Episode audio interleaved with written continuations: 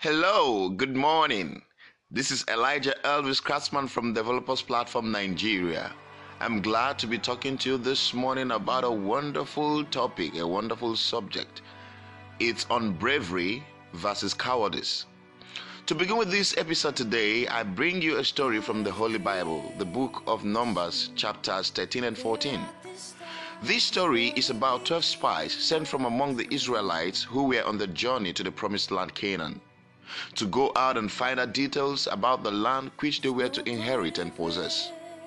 On their arrival, the 12 spies came to terms that the land was indeed as was promised them. It was a land filled with flowing milk and honey, but there was a disagreement among them about something else. Then among the twelve spies saw that the land was full of milk, honey, and giants. And because they saw the giants amid the wonderful blessings in the land, reported that the land cannot be possessed. Hmm, how fearful. But the other two among the twelve spies, Joshua and Caleb, namely, reported differently.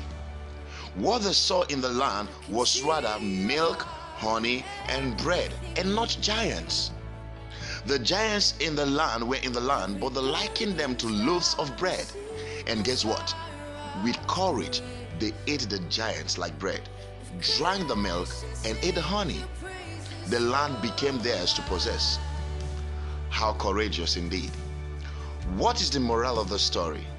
How you see and react to challenges that come your way determines whether you'll be made or broken by it.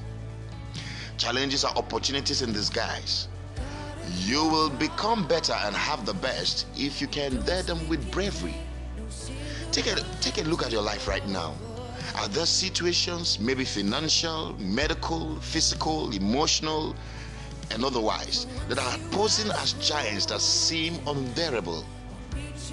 Well, I've got good news for you. You can dare them.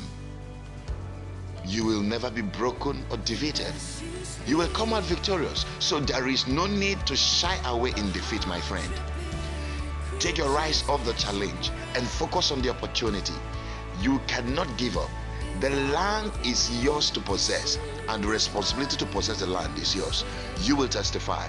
I pray for you that by the power of the Holy Ghost, you are empowered to rise against every giant in your life in the name of Jesus. This week, you will come out victorious and triumphantly in Jesus' name. Do have a great week.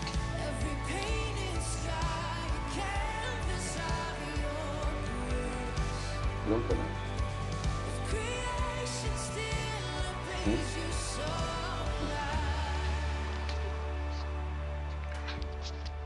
You see, the hand starts.